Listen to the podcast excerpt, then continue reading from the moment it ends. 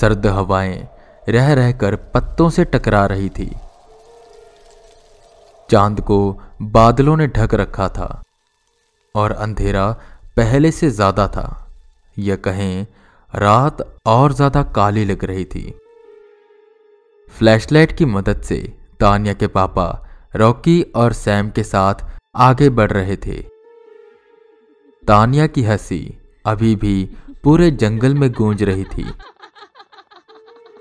पर यह आवाज़ कहाँ से आ रही है और किस दिशा से? ये वो समझ नहीं पा रहे थे। अंकल, अब क्या करें? कैसे पहुँचे तानिया तक? सैम ने चिंतित होते हुए कहा, कुछ नहीं, बस उसे ढूंढते रहो। तानिया के पापा इधर उधर देखते हुए कहते हैं, उनकी तलाश जारी थी।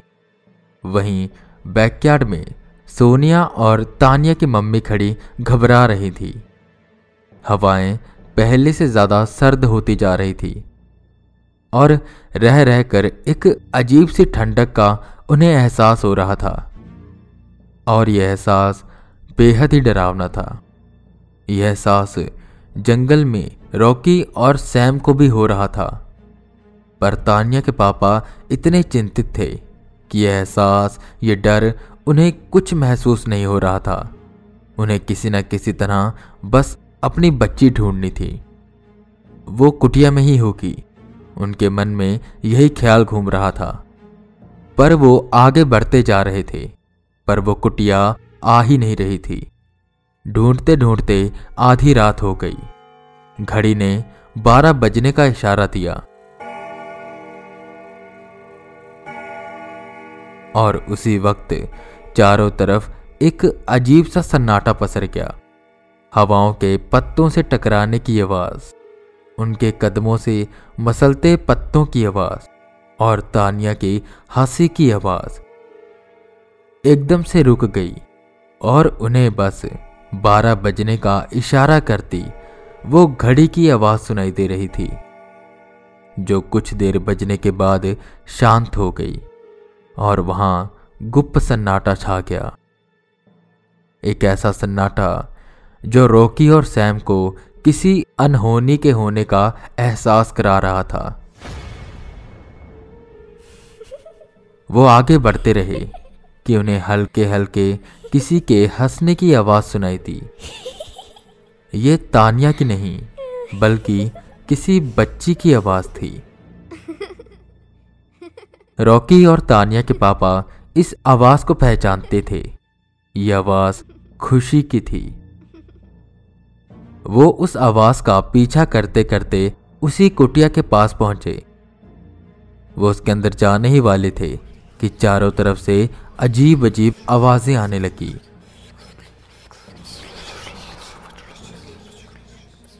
बहुत से कदमों की आहट बार बार उन्हें सुनाई दे रही थी। ऐसा लग रहा था जैसे बहुत से लोग उस कुटिया के आसपास चक्कर काट रहे हों। और जैसे जैसे रॉकी, सैम और तानिया के पापा उस कुटिया के करीब जा रहे थे, कदमों की आवाज़ बढ़ती ही जा रही थी। तभी उन्हें हल्के हल्के अंधेरे से उनकी ओर कोई आता दिखाई दिया। वो तानिया थी। उसके चेहरे पर एक अजीब सी डरावनी मुस्कान थी और वो उन तीनों को घूर कर देख रही थी, खासकर तानिया के पापा को। उसका यूँ घूरना तानिया के पापा पहचानते थे। वो तानिया की ओर धीरे धीरे बढ़ने लगे कि आसपास की आवाज़ें तेज हो गईं। इतनी तेज कि बैकयार्ड में खड़ी सोनिया और तानिया की मम्मी भी उसे साफ़ साफ़ सुन पा रही थी। अंकल को रोक, रॉकी ने कहा, वो नहीं रुकेंगे, चुपचाप यहीं खड़े रहे। सैम ने धीमी आवाज़ में कहा, क्या चाहिए तुम्हें? छोड़ दो मेरी बेटी को।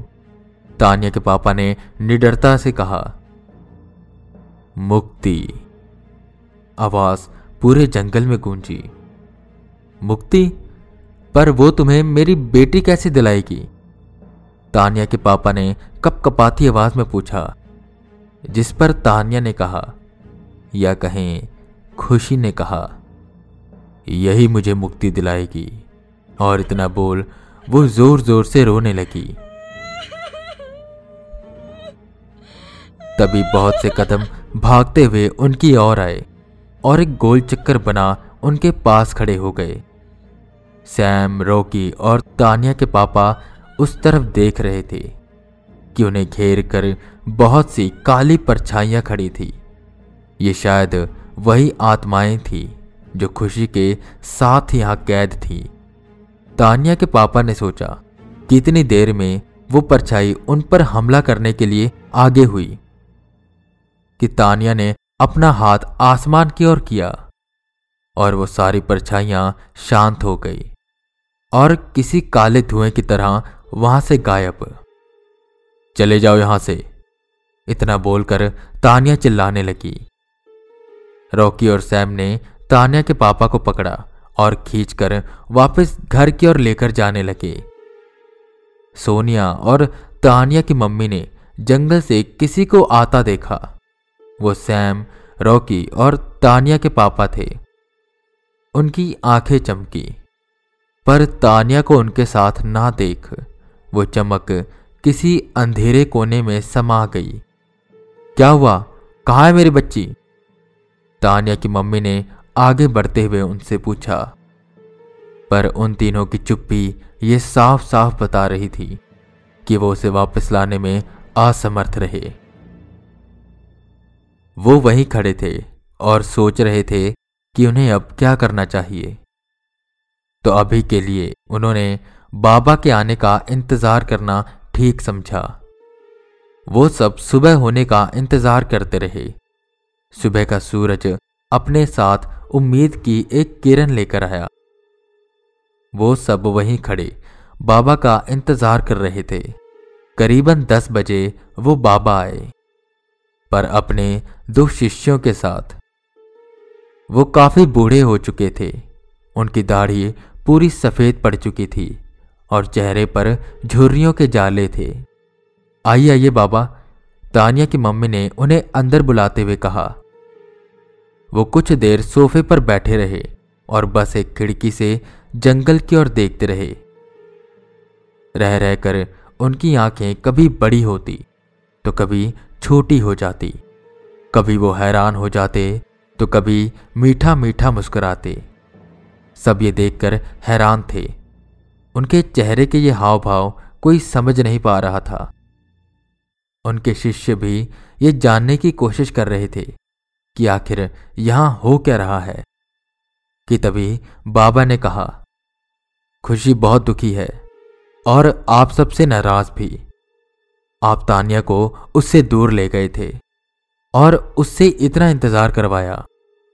तानिया के पापा चिंतित होते हुए बताते हैं, बाबा, पर उसका तानिया से इतना गहरा कौन सा संबंध है? जब वो सबको मार देती है तो हमें बार बार क्यों छोड़ती है? और और वो कह रही थी कि तानिया की वजह से उसे मुक्ति मिलेगी। ये सुन बाबा गंभीर हुए। क्या? उसने ऐसा कहा? उन्होंने पूछा हाँ बाबा, तानिया के पापा के साथ साथ रॉकी और सैम ने भी हामी भरी। मतलब जो मैंने सुना था, वो सच है। बाबा ने कहा, बाबा, हमें भी कुछ समझाइए? सैम ने पूछा जिस पर बाबा बताते हैं। बेटे, मैंने सुना था कि जो जीवधारी होते हैं, वो बहुत शक्तिशाली होते हैं, और जितना ज़्यादा समय इन्हें जीवधारी बने हुए होता है, उतना ही इनकी शक्तियाँ बढ़ती जाती हैं। खुशी को काफ़ी साल हो चुके हैं। इसी बीच उसने बहुत से लोगों को मारा है, और उन मरे लोगों की आत्माएँ भी खुशी के अधीन हैं। क्या तुम सोच सकते हो कि एक छोटी सी बच्ची के पास कितनी शक्ति होगी?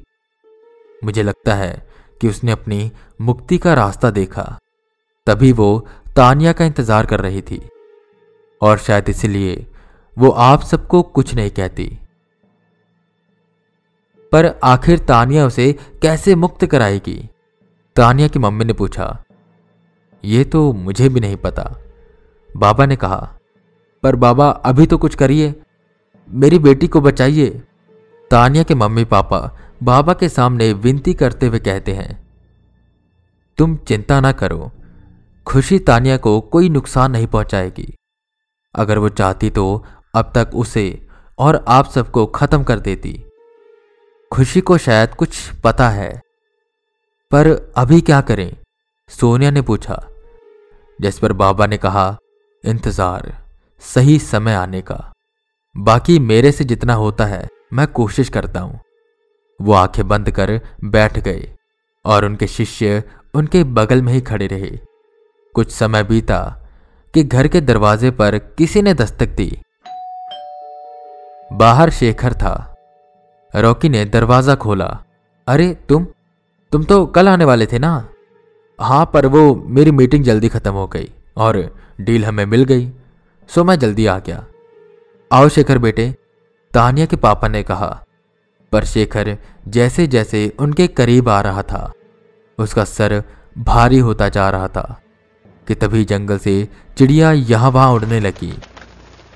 और तेज कदम भागते हुए कोई उनके घर के पास आने लगा। सबने बैकयार्ड की ओर देखा। तानिया वहीं खड़ी थी। और वहीं शेखर का सर बहुत तेज दर्द हो रहा था। ये सब क्या हो रहा है? किसी को कुछ समझ नहीं आ रहा था। पर बाबा के चेहरे पर एक मुस्कान आई, जैसे उन्हें पता हो कि अब क्या होने वाला है। क्या होगा आगे? जानने के लिए बने रहे हमारे साथ और सुनते रहें the lost child part two. अगर आपको सीरीज़ पसंद आ रही है तो हॉरटे पॉडकास्ट को फॉलो करें, अपने दोस्तों के साथ शेयर करें। और इसे रेटिंग ज़रूर दें।